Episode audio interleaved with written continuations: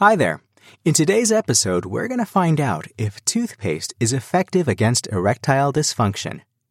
On social media, a number of recipes are circulating to cure the most diverse of ailments. One of them praises the virtues of toothpaste to relieve erectile dysfunction. To be specific, they say that coating one's penis with toothpaste will restore normal erections and prevent premature ejaculation. But that's not all. This miraculous remedy can even make the sexual act last longer. It's not so surprising that the video announcing these amazing results has been seen more than a million times. Yet the medical community seems unanimous in denouncing this particular use of toothpaste. Firstly, this product doesn't have any of the miraculous attributes. Toothpaste doesn't have any properties that stimulate an erection, and it certainly won't make sex last any longer. The only way that toothpaste could help an erection would be through intense self suggestion causing a psychosomatic reaction. This is where a person is so deeply convinced of the effectiveness of a product that the body reacts as if it were true.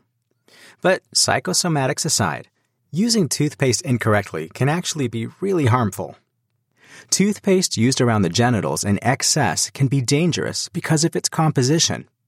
Some of its ingredients, like peppermint, baking soda, and other chemicals used to whiten teeth, can cause irritation to delicate skin. After several applications, slight burns may begin to appear, and even blisters and scars are left behind.